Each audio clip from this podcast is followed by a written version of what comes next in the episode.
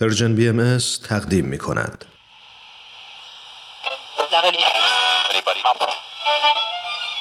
اینجا جا به جاست. صدای ما را از پرژن بی‌ام میشنوید.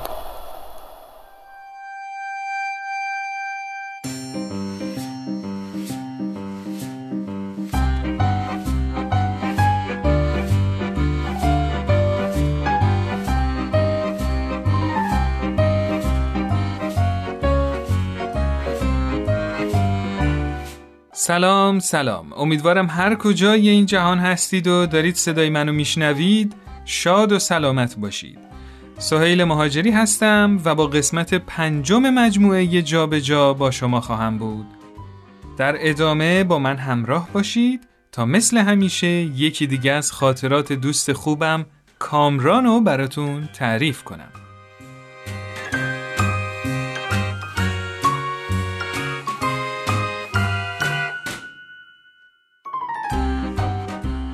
یه روز داشتم اخبار جنگ رو می‌دیدم. با خودم گفتم اینطوری نمیشه. ما باید برای حقوق بشر یه کاری کنیم. پدر بزرگم قاطی کرد و گفت بشر؟ کدوم بشر آخه؟ بابا جان بشری باقی نمونده. شما یه بشر به من نشان بده. گفتم پدر جان من تا حالا فکر می کردم حداقل به عنوان نوه ارشدتون یه تفاوتی با جمادات و نباتات و حیوانات دارم. اما پدر بزرگ با این حرفش بنیادی ترین شناخت ها نسبت به خودم و بلرزه انداخته بود. مامانم در حال سبزی خورد کردن با هرس گفت راست میگه بابا بزرگت والا. هر گوشه خونه رو که نگاه کنی یه گله جورابت مثل نارنجک آماده انفجار افتاده. والا من هم سن تو بودم سومین شکمم. ببخشید به قول خود شما سومین بشرم و باردار بودم. حالا شما چی؟ سی سالته هر صبح قبل از اینکه دنبال حقوق بشر باشی باید در به در دنبال یه جفت جوراب تمیز بگردی. بابام آهی کشید و گفت هی. بچه جون ما که می‌خواستیم کل دنیا رو آباد کنیم حتی نتونستیم از حقوق حیوانات حمایت کنیم. وای به حال شما جوونا که سقف رویاتون حقوق بشره. از حقوق گیاهان هم نمی‌تونین حمایت کنین. نهایتا شانس بیارید می‌تونید تو روز درختکاری جلو در خونتون به چند تا درخت آب بدین تا بیشتر اکسیژن تولید شه. که البته در راستای حقوق بشر هم هست. می‌دونی که بابا جان این روزا خیلی هم حق نفس کشیدن ندارن. من تازه فهمیدم که چرا میگن پشت هر مرد موفقی. یه زن اگه نیست پدر و مادرش مثل کوه جلوش ایستادن و برای رسیدن به موفقیت اول باید اون کوه رو فتح کنه. این حجم حمایت رو که از جانب خانوادم دیدم بهشون گفتم خیلی ممنون. و از اتاق اومدم بیرون.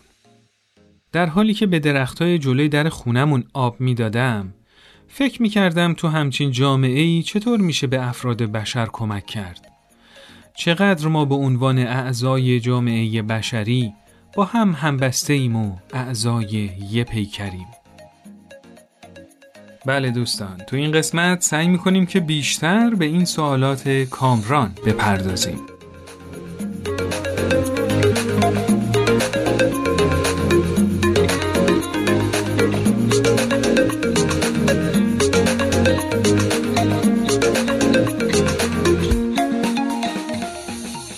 خب بالاخره دینا جانم تشریف آوردن. سلام خیلی خوش آمدی. سلام سایل خان خیلی ممنون.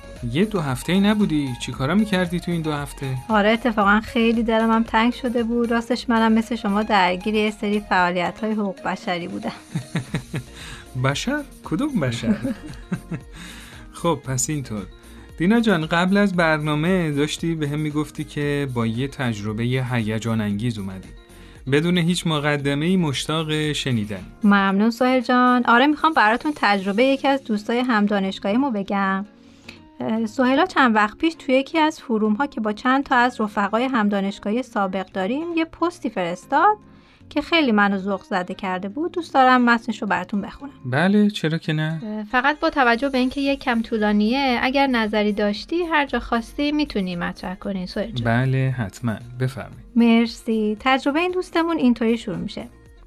سلام بچه ها امیدوارم حالتون خوب باشه و شوقمند باشید. می‌خوام از شوقم براتون بگم. من در طول این چند سال مدام به نوعی تو مقاطع مختلف به صورت مستقیم یا غیر مستقیم به مهاجرتی فکر می‌کردم که مقیاسش مهاجرت به کشور دیگه نبود اما محل زندگی خودم و شهرم و به این دلیل که توش نتونسته بودم همراه و هم فکری پیدا کنم دوست نداشتم در واقع بهش احساس تعلق نمی کردم. به نظرم حس غریب آشنا بودن داشته نسبت به شهرش دقیقا در ادامه بیشترم توضیح میده نوشته به این دلیل و به خاطر روابط خوبی که با شما در دوران دانشگاه برام شکل گرفت به مهاجرت به شهر شما فکر می‌کردم می‌خواستم کار مشترکی با افرادی که فکر مشترک داریم انجام بدم. حتی به خاطر اینکه تو شهر خودم نمونم، توی بازه زمانی توی یکی از شهرهای اطراف شهر خودم ساکن شدم.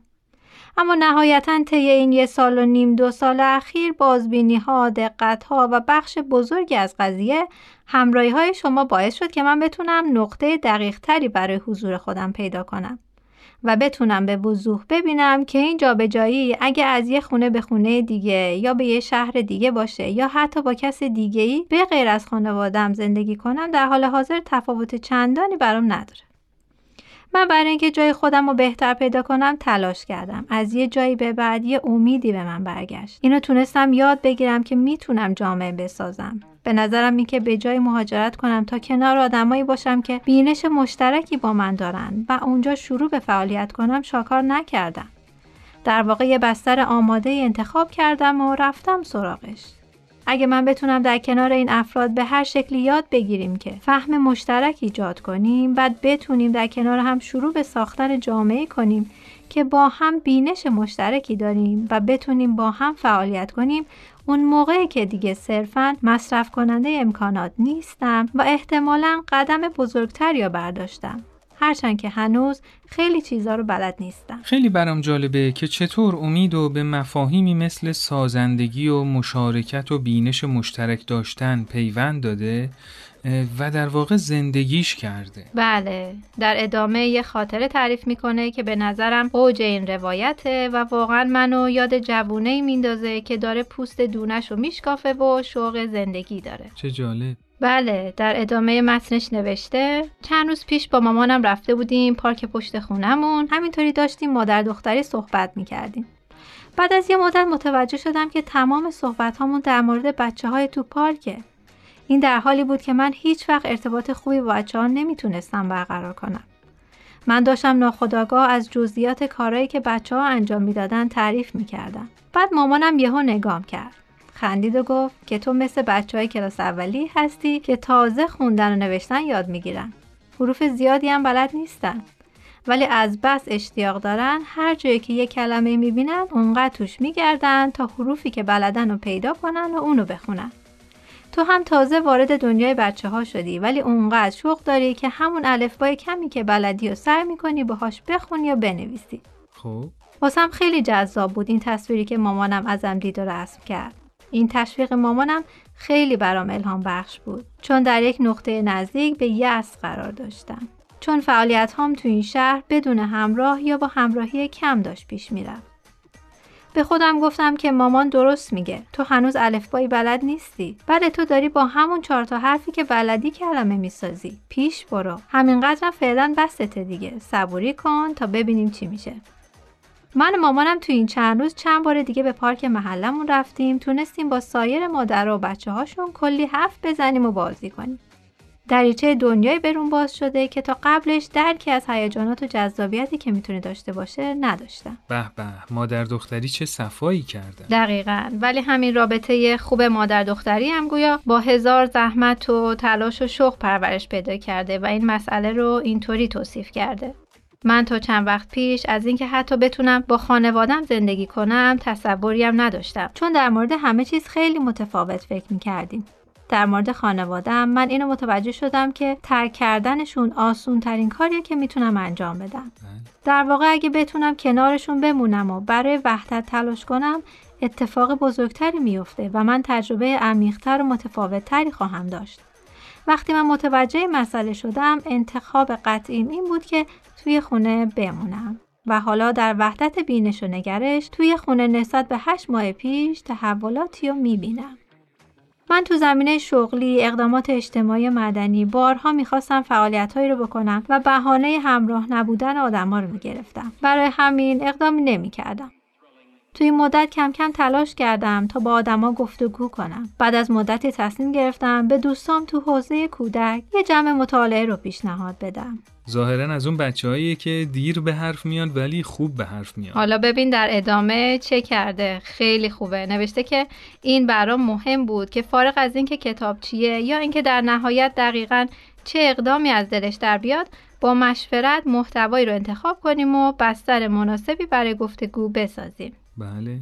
ابتدا افراد زیادی استقبال کردن. اوایلش که با یکی از دوستای فعالم در حوزه کودک صحبت می‌کردم بهش گفتم که اشکالی نداره اگه تعدادمونم زیاد شد سخت نگیریم. چون به مرور به نقطه تعادلمون نزدیک میشیم. ممکنه در اثر مشورت اقدامات مختلفی رو بتونیم پیدا کنیم که هر کسی خودش رو توی اقدام خاصی پیدا کنه. نیت من از ایجاد این فضا این بود که بتونم روند رشدم و با دیگران سهیم بشم. چون مطمئن بودم که این رشد اگه برای من به تنهایی اتفاق بیفته من نمی‌تونم کار خاصی انجام بدم و بازم احتمالا نگران جامعه میشم که نیاز دارم باشون کار کنم. بله. در واقع من اینو یاد گرفتم که اگه بستری احتیاج دارم می‌تونم بسازمش. برای من کاری که شروع به انجامش کردم فارغ از نتیجه کار خیلی ارزشمندیه. چون می‌بینم چشماندازی دارم که بعد از یه سال چند نفری باشیم تا بتونیم با بینش نزدیک و مشترک توی شهر خودمون فعالیت کنیم. این تجربه برای من خیلی تجربه شیرینیه. تجربه شروع جامعه سازی به تنهایی. در واقع چیزی که اصلا بهش فکر نمی کردم. دوست داشتم شیرینی این تجربه رو با شما به اشتراک بذارم. خلاصه خیلی جالبه دیگه اینطوری. امیدوارم تونسته باشم شوقم و انتقال بدم. مرسی دینا جان واقعا تجربه شیرینی بود. از همینجا ازش تشکر می‌کنم که نه تنها برای ساخت این تجربه همت کرده بلکه همشو نوشته و سپاس از شما که با ما به اشتراک گذاشتیش. خواهش می‌کنم تا برنامه دیگه و تجربه دیگه. خدا نگهدار. خدا نگهدار. من از ایران من از تبار خورشیدم. از همین خاک به قله دنیا رسیدم. اگه بدی فقط تو موج مثبت تو فرصت در رو نمیبنده.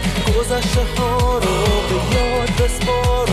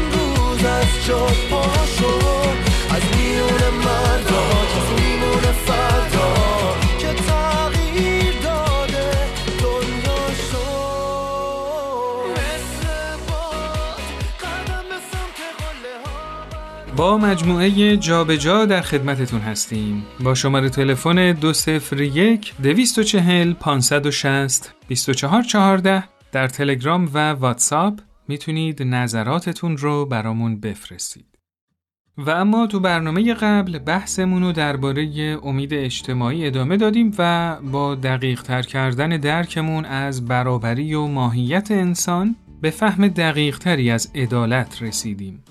همبستگی بین انسانها رو به هارمونی بین نوت‌ها تشبیه کردیم که در کنار هم یک کل واحد یا یه ملودی رو می‌سازن.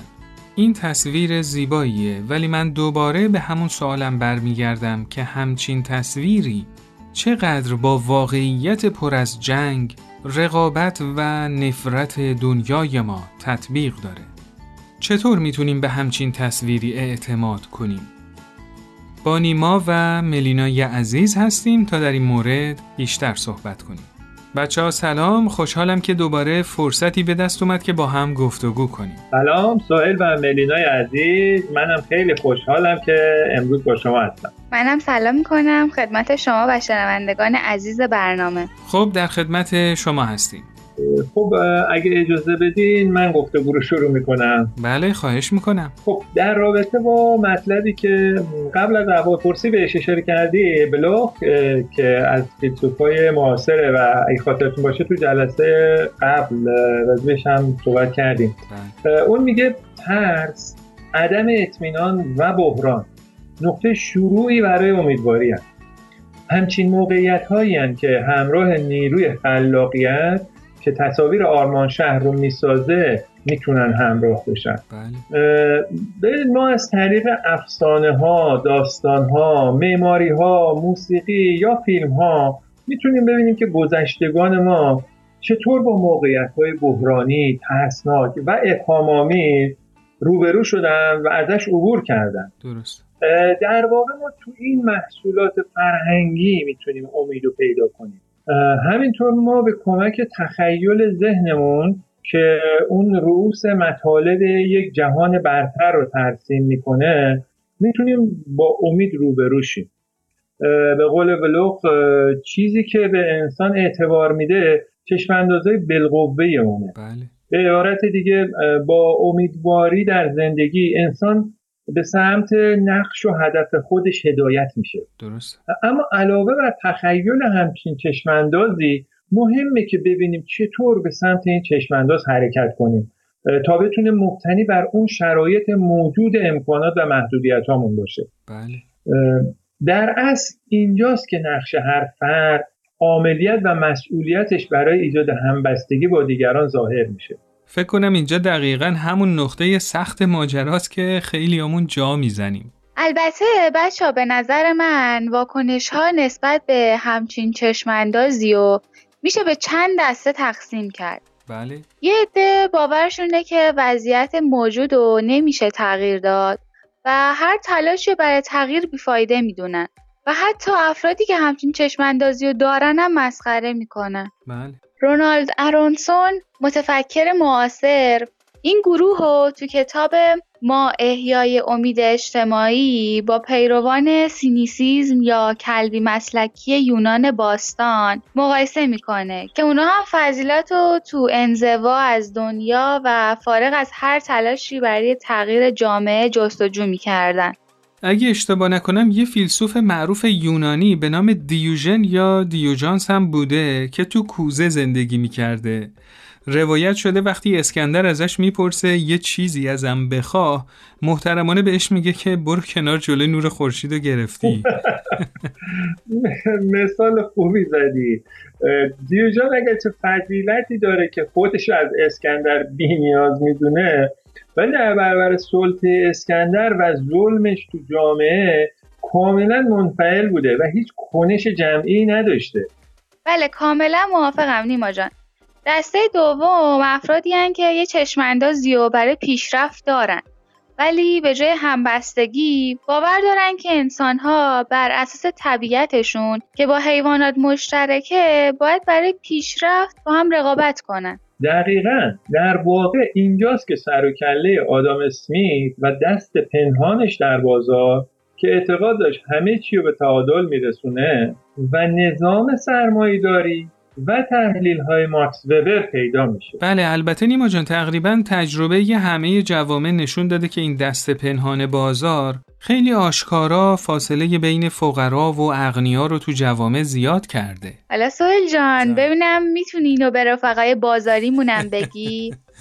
خب و اما دسته سومم گروهی هن که برای جامعه برابر. چشمانداز دارن ولی به جای هارمونی بین انسانهایی که هر کدوم فردیت و عملیت دارن و می‌تونن کنشگر باشن به جمعگری خفقانآور رو میارن خب ملینا جان اینجوری که شما توصیف کردی تو این جوامع دیگه فردیتی باقی نمیمونه که بخواد همبستگی ایجاد بشه به نظرم جوامع کمونیستی مثل جماهیر شوروی تو دوران استالین در یه طیفی از شدت و حدت در طی صد سال گذشته یه همچی تجاربی داشتن. بله درسته. دسته بعد هم که باز چشم انداز دارن ولی عملیت فردی ندارن فاشیست ها هستن که عموما اعتقاد دارن که رهبرشون جامعه اونا رو به سمت اون چشم انداز هدایت می‌کنه و از عقب موندگی و اختشاش نجات میده فکر کنم تو دوران موسولینی ایتالیا هم همچین فضایی رو تجربه می‌کرد. البته فکر کنم جوامع دینی که به منجی آخر زمانی اعتقاد دارن هم اینطوریه. بله درسته در نهایت فکر می‌کنم چشم انداز دیگه ای که خیلی از مردم رو تو سرزمیناشون تونسته کنار هم قرار بده و همبسته کنه ایده ملیگراییه البته هرچند مردم یک کشور رو با هم متحد می‌کنه ولی خیلی وقتا ملت ها رو در برابر هم قرار میده و به تعصب نژادی و قومی دامن زده میشه. البته از یه جهت دیگه هم می‌تونیم بررسی کنیم که خود ایده ملیگرایی با گسترش جهانی شدن داره کمرنگتر میشه. بله. و مرزها دیگه معنای خودشون نسبت به صد سال گذشته دارن از دست میدن. بله. ملینا جان واقعا ازت ممنونم. خواهش می‌کنم. فکر می‌کنم با مثالهایی که مطرح شد حالا می‌تونیم مدلی که جامعه رو مثل یک کل که خودش از اجزای با هارمونی تشکیل شده و هر جز عاملیت داره رو دقیقتر توصیف کنیم بله. انگار داریم بین نظریه امیل دورکهایم جامعه شناس فرانسوی که جامعه رو یک بدن تشبیه می‌کنه و افراد اون جامعه رو مثل اعضای بدن در نظر می‌گیره که هر کدوم وظیفه و کاری دارن و همینطور نظریه ماکس وبر که برای افراد هم عملیت قائل بود و عقیده داشت که از کنش متقابل این افراده که جامعه تشکیل میشه حرکت می‌کنیم درست. تو مثالهایی که ملینا زد اگه دقت کنیم می‌بینیم به غیر از کلبی مسلک ها بقیه تصویر دقیقی از چشماندازشون و جایی که می‌خوان بهش برسن دارن بله. اما هر وقت تصویر دقیقی با جزئیات بالا از چشمانداز ساختیم و روش ها و روی کرده رسیدن بهش رو هم پیشاپیش مشخص کردیم به خطا رفتیم. به عبارتی ما تخیل می‌کنیم و چشم انداز می‌سازیم. اما همزمان باید به چشم اندازمون شک کنیم. مورد ارزیابی قرارش بدیم تا به سمت پرورش قوای فردی و جمعیمون پیش بریم. بله دقیقا. ارنست نویسنده کتاب اصل امید دیدگاه جالبی در مورد امید داره. شاید بشه با مثال دونه گیاه منظورش رو از امید بهتر درک کنیم. ببینید ما وقتی دونه ای رو میکاریم درخت شدن می‌تونه آینده این دونه باشه. آینده ای که هنوز تحقق پیدا نکرده و دقیقا نمی‌دونیم چی میشه. بله. دقیقا همینجاست که مفهوم امید رو عجیب می‌کنیم.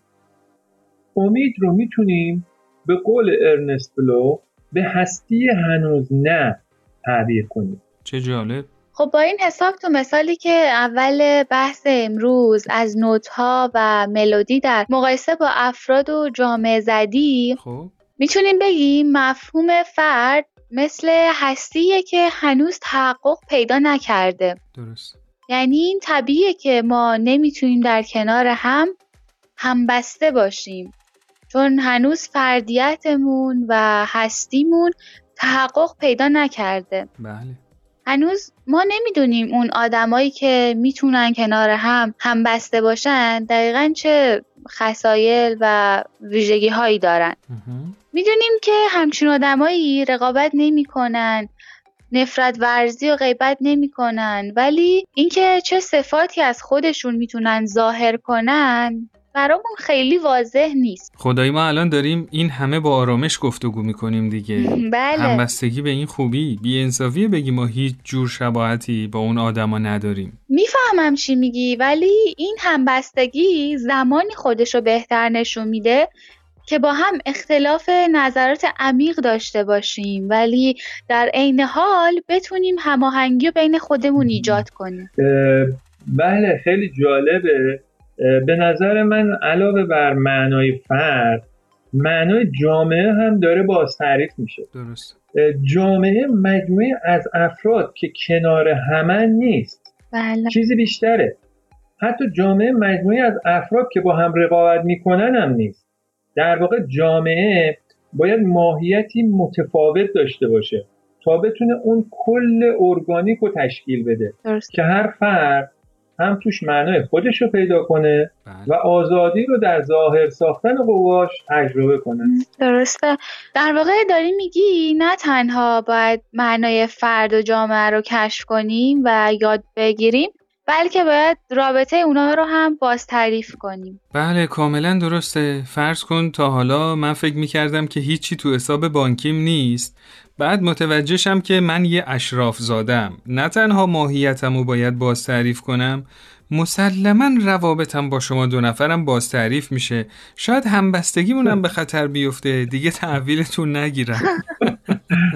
جان حالا تو به ثروتی که دوست داری برس. من برای همبستگی یه فکری می‌کنم.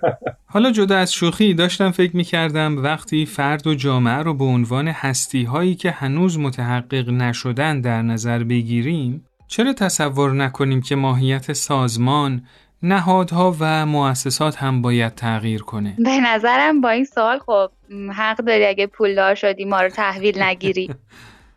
خیلی مطلب مهمیه.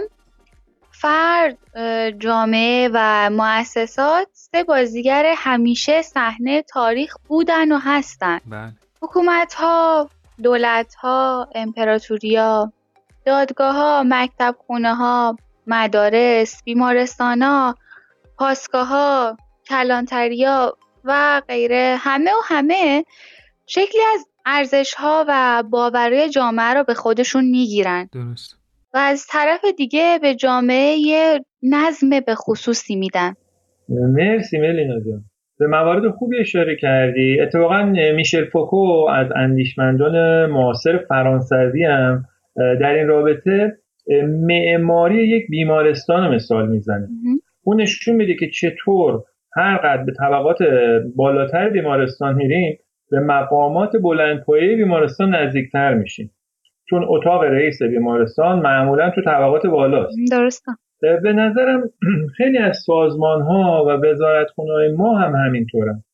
در اصل این معماری بازتاب دهنده همون فرهنگ پدرسالاریه که قدرت از بالا به پایین توش ظاهر میشه. بله. حالا اگه فرهنگ جامعه ما مبتنی بر مشورت باشه خیلی احتمال این وجود داره که توی معماری بیمارستانش هم اتاق رئیس جایگاه چندان متفاوتی با بقیه نداشته باشه. مثال جالبی بود نیما جان مرسی. منم باهاتون موافقم که ماهیت فرد جامعه مؤسسات و روابطشون با هم برای ایجاد جامعه‌ای که توش هارمونیه باید باز تعریف بشه. در این حال مشتاقم بدونم که با توجه به اصل برابری آیا می‌تونیم یه چشمانداز هر چند نسبی برای فرد، جامعه و مؤسسات بسازیم یا نه؟ که البته اگه موافق باشید تو برنامه بعد در موردش صحبت کنیم. بله بله با کمال می. خیلی ممنون از شما. تا برنامه بعد ازتون خدافزی می‌کنم. خواهش می‌کنم. تا برنامه بعد خدا نگهدار. متشکرم. ممنون از شما. خدا نگهدار. خدا نگهدار. زندگی حال خوبه. زندگی کن فقط تو همین لحظه.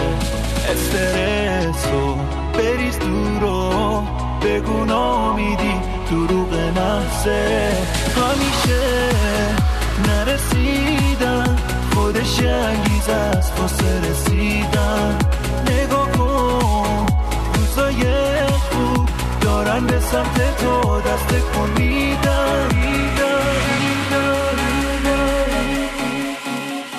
خب همراهان عزیز این قسمت از برنامهمون هم به پایان رسید. شما می‌تونید با شماره تلفن 201 240 560 2414 در تلگرام و واتساپ و همینطور آیدی at sign پرژن بی‌ام contact در تلگرام با ما در تماس باشید و نظرات خودتون رو برامون ارسال کنید. و اینکه شما می‌تونید این مجموعه رو تو اپلیکیشن های پادکست‌خان subscribe کنید تا به محض آپلود کردن قسمت جدید از اون باخبر بشید. و همینطور امتیاز دلخواهتون رو به این برنامه بدید و اگر از این برنامه خوشتون اومد حتما برای دوستای خودتون ارسال کنید. تا برنامه دیگه خدا نگهدار.